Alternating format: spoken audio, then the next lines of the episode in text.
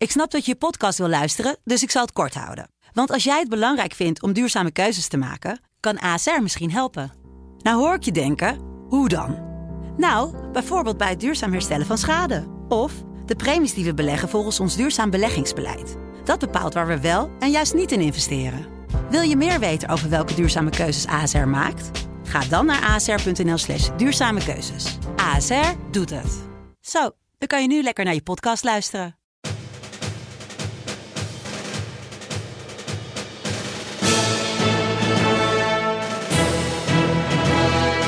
Dit is Delta Tango, de defensiepodcast van de Telegraaf.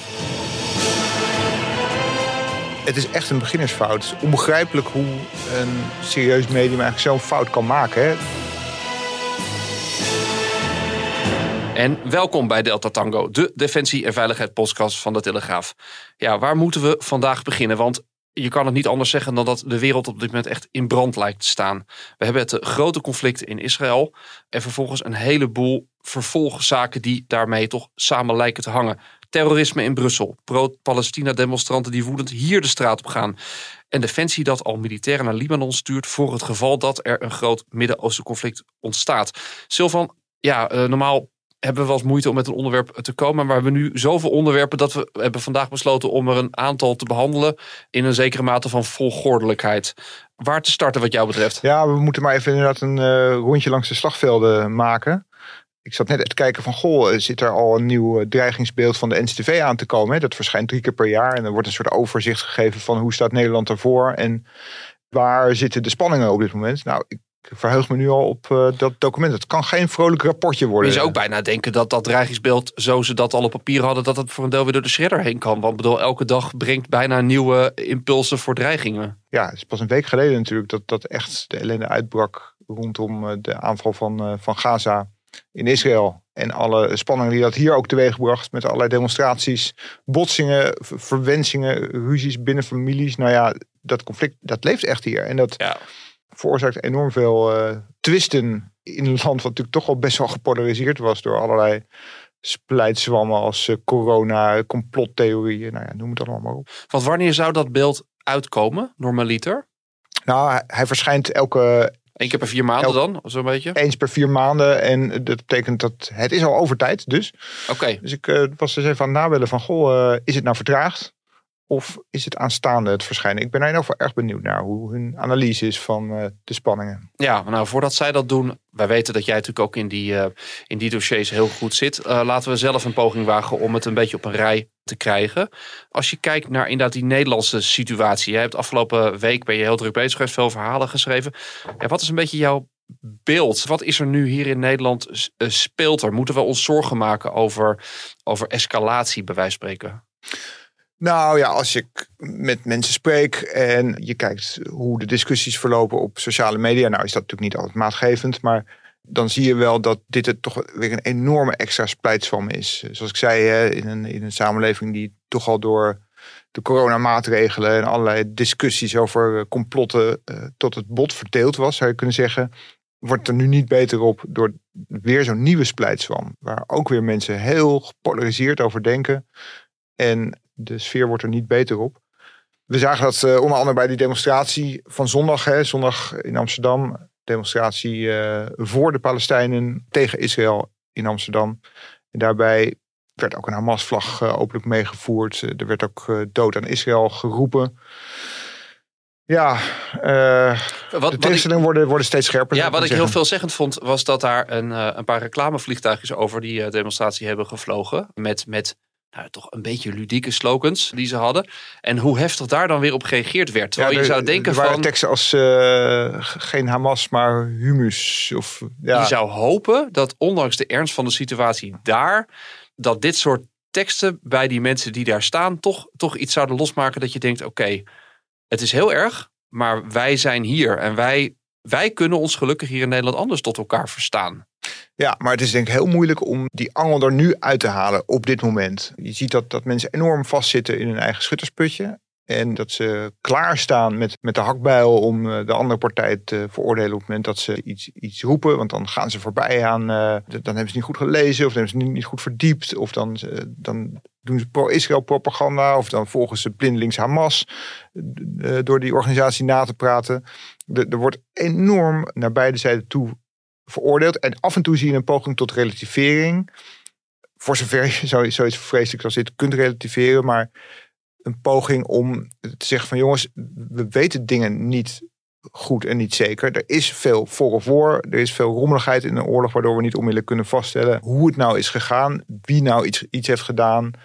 Um, laten, we, laten, we, ja, laten we een soort vorm van proberen de redelijkheid te zoeken. We een beetje die afstand houden. We, zitten hier niet in het Midden-Oosten.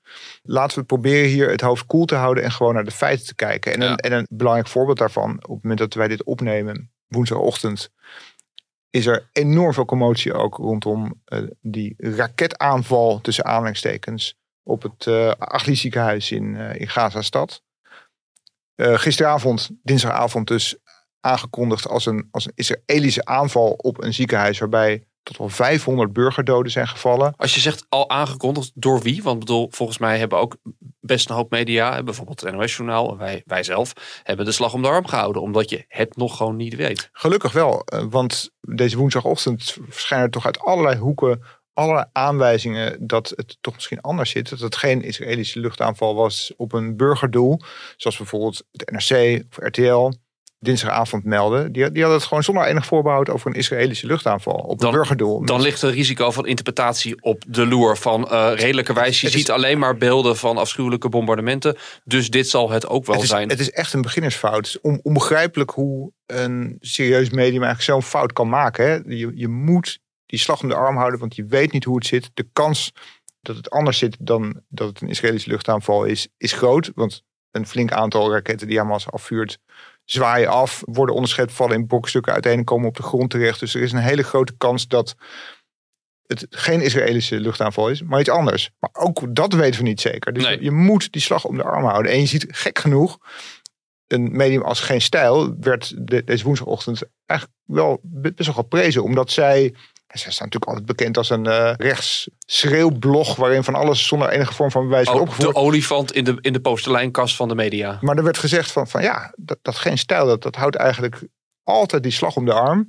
En dan zie je dat het NRC, de het, het, het baken van kwaliteitsjournalistiek. van de kwaliteitsjournalistiek, die vermeldt dus uh, dat het gaat om een Israëlische aanval. Ja. Gek eigenlijk, hoe dat dan nou ja, dat is heel raar. Ik, ik, denk het geval van geen stijl, maar dat is, dat is uh, even inschatting. Maar ik weet dat Diebertje Kuipers, uh, dat is de partner van uh, de, een van de mannen achter geen stijl. En zij is een zeer geachte defensieverslaggever en analiste. Dus wellicht dat hij wat input heeft gehad, want zij twittert zelf ook veel daarover. En die geeft ook dit soort, ja, die geeft ook dit soort voorzetten. En terecht, want, want wij spreken hoe afschuwelijk die situatie daar ook is. Hoe, hoe, hoe dat ook journalisten aangrijpt. En, en wij, wij zijn mensen, wij blijven mensen, dus je bent niet van steen.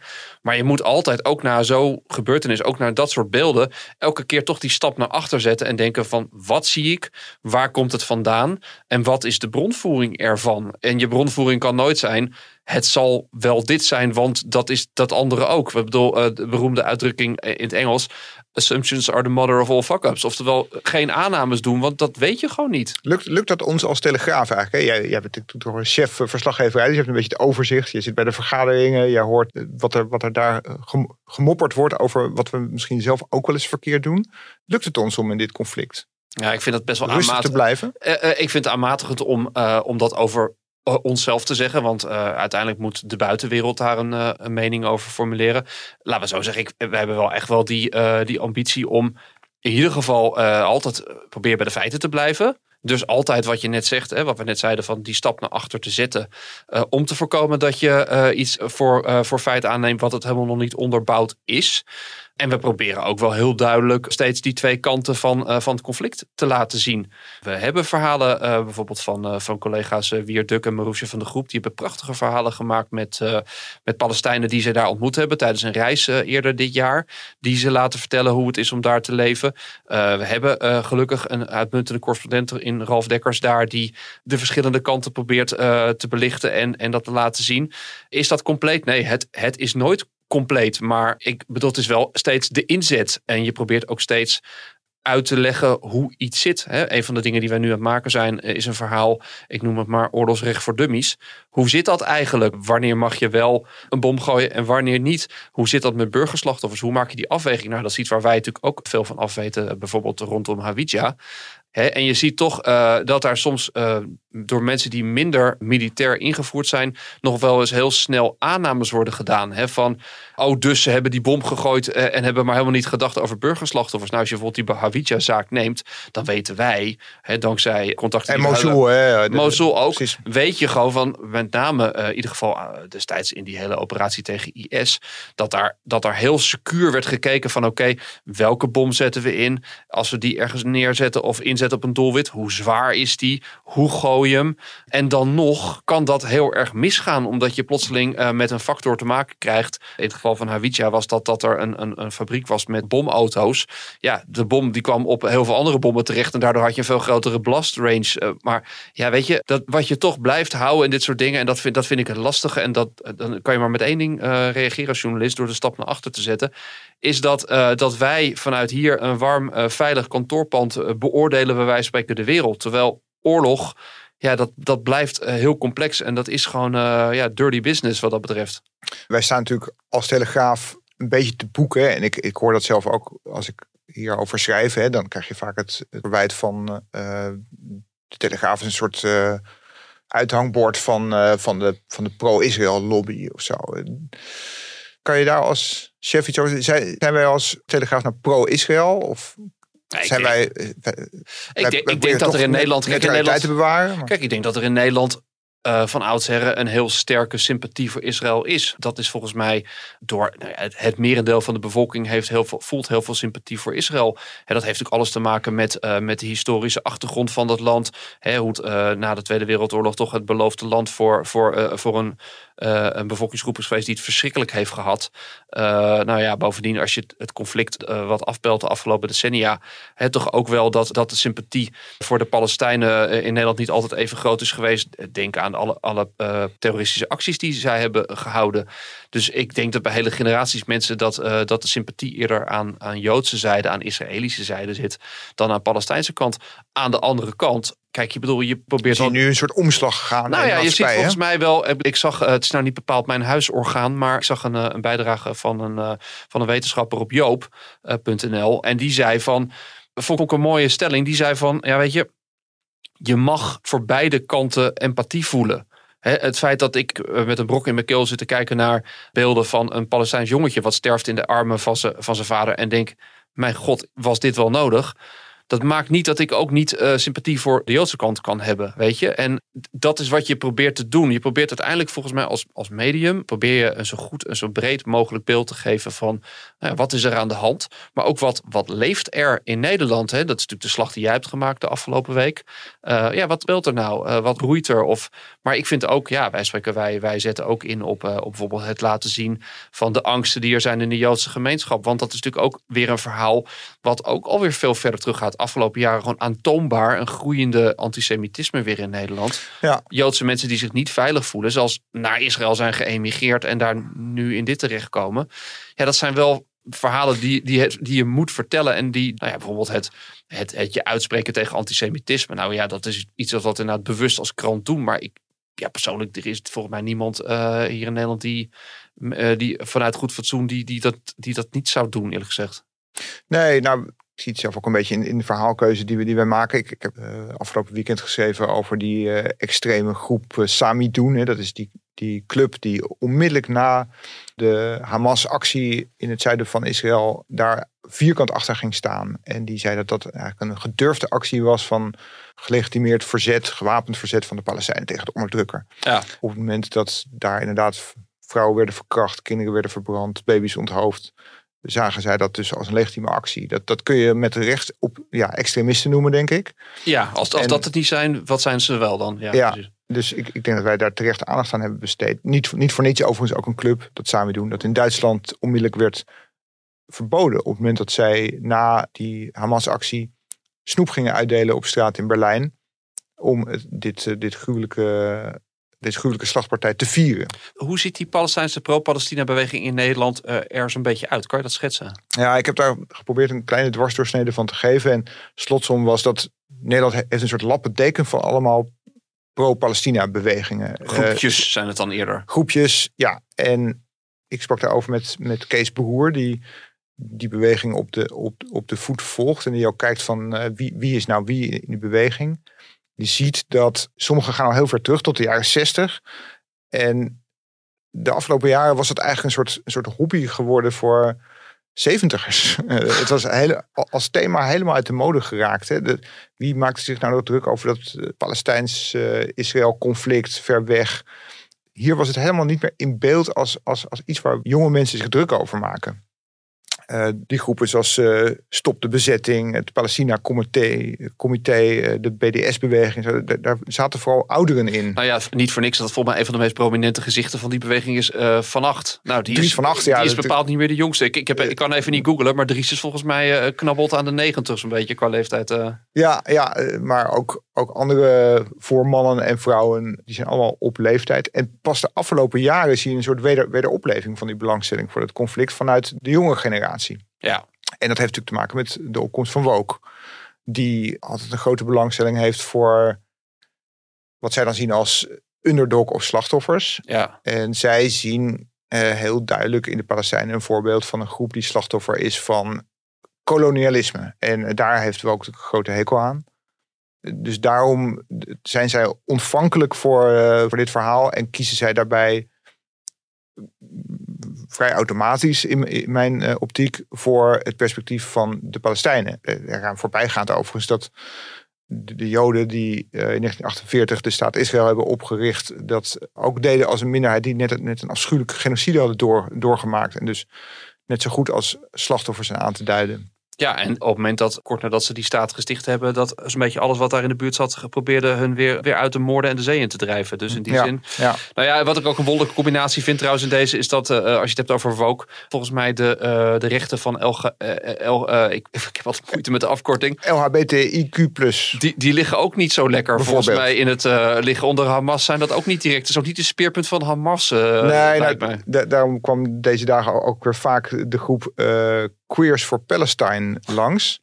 Dat is een, inderdaad een beweging, uh, niet alleen in Nederland, maar ook in het buitenland, van uh, ja, mensen uit die LHBTQI plus gemeenschap, tussen aanhalingstekens, zoals die dan vaak wordt, wordt aangeduid. Of dat nou echt een gemeenschap is, kun je je afvragen.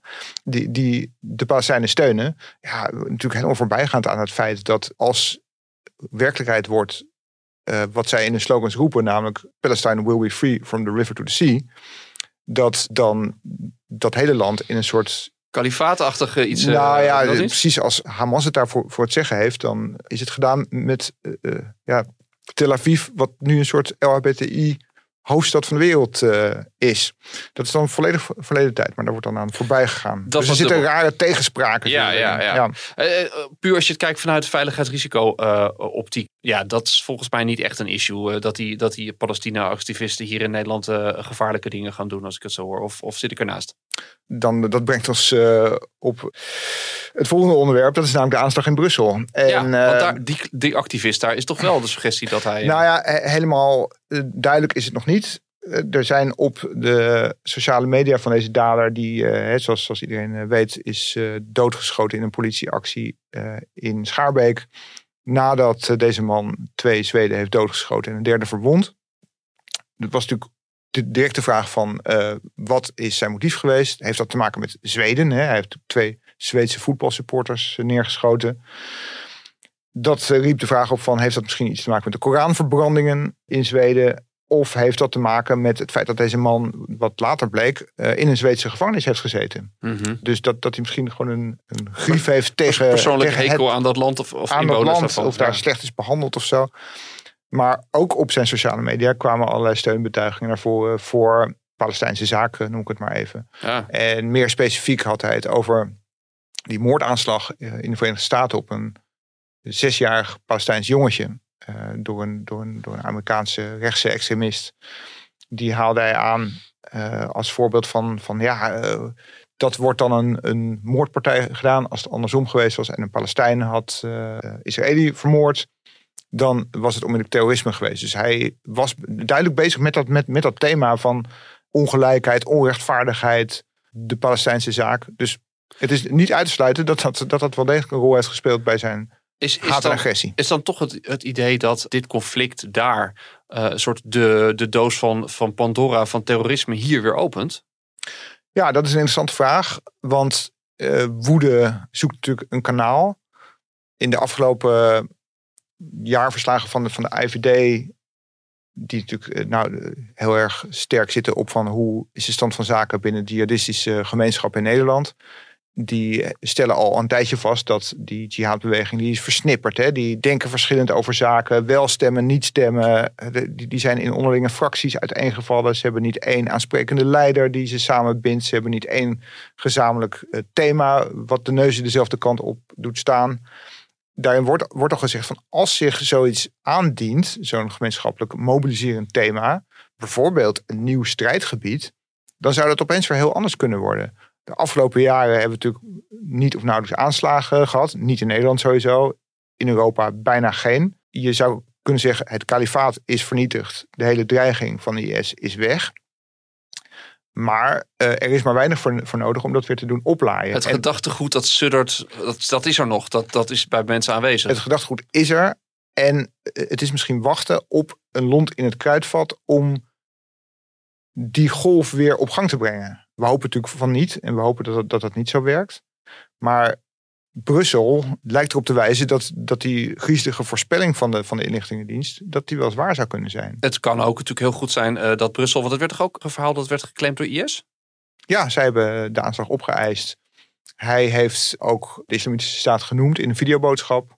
Dus ja, die link die is er wel degelijk. Je, weet dan natuurlijk nooit, is iemand direct aangestuurd door IS? Dat is onwaarschijnlijk. Of heeft hij wat filmpjes gekeken en was hij geïnspireerd? En, Ja. eh, eh, en, ja. Maar dat is nou eenmaal hoe het werkt. Eh, IS werkt zo dat zij op afstand mensen die daar ontvankelijk voor zijn proberen te mobiliseren voor dat gedachtegoed en aan te zetten tot dit soort gruweldaden. En, en, dan is en daarvoor dan- is helemaal geen directe aansturing nodig. Alleen maar gewoon van pak een wapen wat je voorhanden hebt en eh, maak zoveel mogelijk dodelijke slachtoffers onder de ongelovigen. En dat lijkt toch wat deze dader heeft gedaan. We hebben hele nare eh, voorbeelden daarvan. De, de aanslag eh, in Nice toen destijds. de aanslag op de kerstmarkt. Dat waren toch ook eenlingen die toch ontzettend veel slachtoffers maakten. Ja, en die volgde letterlijk de instructie op in feite van islamitische staat van pak een mes eh, of gebruik een voertuig of gebruik, gebruik wat, je maar, wat je maar voorhanden hebt. Eh, Helemaal geen ingewikkelde wapens hoeven dat te zijn of zorgvuldig in elkaar gezette explosieven of zo. Dat, dat hoeft helemaal niet. Je kan met huistuin- en keukenzaken of een auto kun je vreselijk veel slachtoffers maken op een manier die de samenleving totaal kan ontwrichten. Het lijkt me dat, eh, dat de diensten nu, ja, daar zal wel gewoon extreem, eh, staat iedereen op scherp. Dat, dat lijkt me wel. Eh, de- ze zullen kijken van hoe erg hakt die polarisatie in de samenleving erin. In hoeverre lijnt dat die jihadistische club weer op. Ik, denk dat ze nu eh, overuren draaien in Zoetermeer. En dan zie je ook de gevoeligheid die er is. Hè? Want eh, berichtgeving, ik zeg gelukkig maar eh, dat het, het is op het Nederlandse niveau. dus dat is allemaal nog in die zin rustig gelukkig. Maar een ex-IS-toeriste die opduikt en bij vluchtelingenwerk aan de slag is geweest. Uh, Soumaya Sala, eh, toch al een omstreden figuur binnen de VVD die weer, eh, waar weer discussie over ontstaat. Dat zijn allemaal dingen, toch ook wel uitingen van hoe gevoelig nu de huidige situatie is volgens mij. Hè? Ja, dat was toevallig dat het eigenlijk net opdook. Dat, dat verhaal van deze vrouw. Die is veroordeeld voor deelname aan een terroristische organisatie. En ook eh, in het strijdgebied is geweest in Irak. En die dat altijd ontkend heeft overigens. En die probeert, hè, ze heeft haar straf uitgezeten. Ze kreeg 2,5 jaar, waarvan 10 maanden voorwaardelijk. Heeft dat uitgezeten en ja, wil dan verder met haar leven. Zij is op een gegeven moment als vrijwilliger aan de slag gegaan bij vluchtelingenwerk. En eh, ja, dat is uitgekomen. En nou, tot, tot grote woede van eh, een hulporganisatie die, die zich bezighoudt met de rechten van de Jezidis. Van hoe kan het nou dat iemand die lid is geweest of deel heeft, heeft genomen aan eh, juist die, die organisatie die een genocide heeft gepleegd op de Jezidis. Dat die inzage heeft in dossiers en persoonsgegevens van vluchtelingen bij vluchtelingenwerk. Die woede is natuurlijk heel voorstelbaar. Het is ook alweer dubbel, want dat dubbel is natuurlijk ook weer hier weer. Hè? Eh, helaas, het, het zijn al die. eh, het is niet zwart, het is niet wit, het, het zijn allemaal grijze tinten. Het ingewikkelde is ook alweer dat je denkt van. Je wil eigenlijk ook niet zo'n vrouw buiten de maatschappij houden. Want juist het buiten de maatschappij houden, uh, zou je kunnen zeggen, is vergroot het risico dat ze opnieuw radicaliseert. Ja, daarom. En, en dat ze juist weer vatbaar is. Terwijl, ja, als zo iemand toch, uh, wanneer we ervan uitgaan dat zo iemand uh, goede intenties heeft ja. en, en, zich gaat inzetten en zich rehabiliteert. Nou, ja, dat, dat is een enorm lastig iets ook. Dat roept de vraag op in hoeverre heeft een terrorist, of in bredere zin een misdadiger recht op een tweede kans. Nou, zij, zij vindt dat zij uh, niet zo vreselijk veel fouten. Ze, ze heeft geen aanslag gepleegd of zo. Hè. Zij is daar naartoe gegaan. Uh, ze heeft met een eerstvlag gezwaaid. Ze, is, ze, heeft, ze is op de foto gegaan met een Kalashnikov. Uh, maar ze heeft, ze heeft waarschijnlijk geen mensen vermoord. Maar ze heeft wel bijgedragen aan een organisatie die dat wel deed. Nou, ze uh, is terug. Ze heeft min of meer afstand genomen van IS. Ik was erbij in de rechtszaal toen zij dat, uh, dat deed. Want ik was bij die zaak. Ja. Ik hoorde overigens daar dat zij alles in het werk stelde om zich met allerlei leugentjes eronderuit te, te werken. En het allemaal minder erg voor te stellen dan het was. De rechter geloofde dat niet en kwam dus toch tot een veroordeling. Maar goed, uiteindelijk straf uitgezeten. Ze komt vrij. En deze dame die kwam ook bij mij op de lijn, nog niet zo lang geleden. Oh. Uh, met de vraag van ja, ik ben aan het solliciteren. En ik heb last van het feit dat internet natuurlijk vol staat met allerlei nieuwsberichten over mijn rechtszaak. Ook bij jullie. En zouden jullie die offline willen halen, die berichten? Want ik heb er last van bij het solliciteren.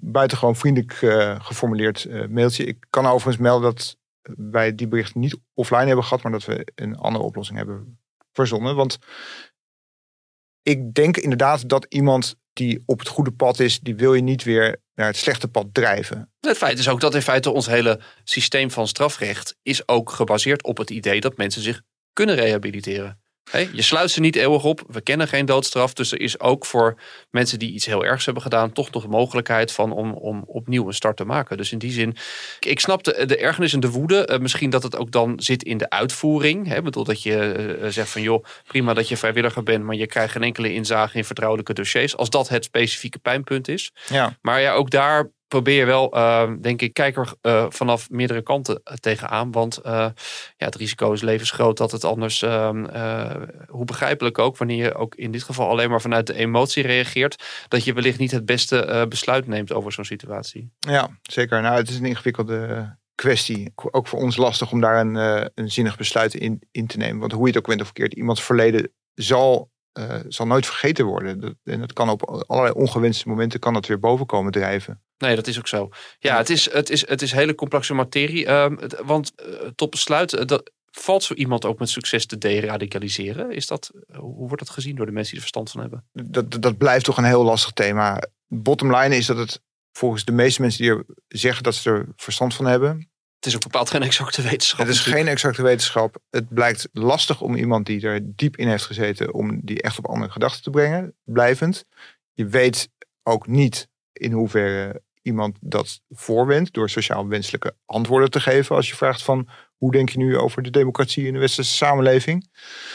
Het is, het is ontzettend lastig. Er is in, er is in België is een voorbeeld van een, van een meneer die, uh, waarvan men echt overtuigd was van die is gederadicaliseerd die is toen alsnog naar Syrië vertrokken en heeft daar aanslagen in Europa voorbereid. Maar we, we zien ook een voorbeeld. Uh, Jason Walters is daar het bekendste voorbeeld van. Oud Hofstadgroep lid. Iemand die een handgranaat heeft gegooid naar de politie. Toen zij in het laakkwartier een, uh, een pand belegerde waar leden van die Hofstadgroep zaten. Heeft uh, heel lang in, in de gevangenis gezeten. Is daar echt tot ander inzicht gekomen profileert zich nu echt als iemand die strijdt tegen het gedachtegoed wat hij vroeger aanhing. Ja. Ja, niemand twijfelt eraan dat, dat, dat, hij een rol speelt of niet, dat hij het niet meent of zo. Nee, dat, dat zou hij het wel heel knap doen. Dus, doet hij het wel heel knap. Dus het, het is wel degelijk mogelijk. En dat is echt een voorbeeld van ja, dat hoop je te bereiken bij alle mensen die zich ooit aangetrokken hebben gevoeld tot deze beweging. Nou, zeker bij, laten we zeggen, die, die jongere mensen die, uh, ja, die wellicht hebben, hebben destijds ook gehandeld in een soort vlaag van, van nou ja, tijdelijke verstandsverbijzing noemen. Maar het is, uh, het is een lastige. Sylvan, ja, het, is, uh, het zijn weken die, uh, die nog heel spannend gaan worden. Um, natuurlijk vooral in Israël. Wat gaat daar gebeuren in het conflict? Komt er een grondoffensief? Uh, zo ja, hoe? Ja, Nederland, Nederland stuurt alvast wat, wat militairen naar Libanon en naar Cyprus. Om, als het daar misgaat, en dat is natuurlijk een les die is getrokken uit de Kabul. chaotische val van, van Kabul, van het rapport, ja, nog een twee weken geleden is gepresenteerd.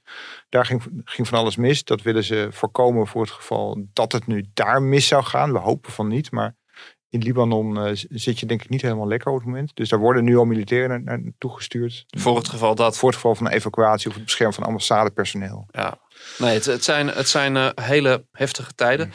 We gaan het volgen. En uh, ja, ik vrees dat, uh, dat als we over twee weken hier uh, terug zijn met een volgende aflevering van Delta Tango, dat nog allemaal lang niet opgelost en betijd is. hoe graag we dat zouden willen.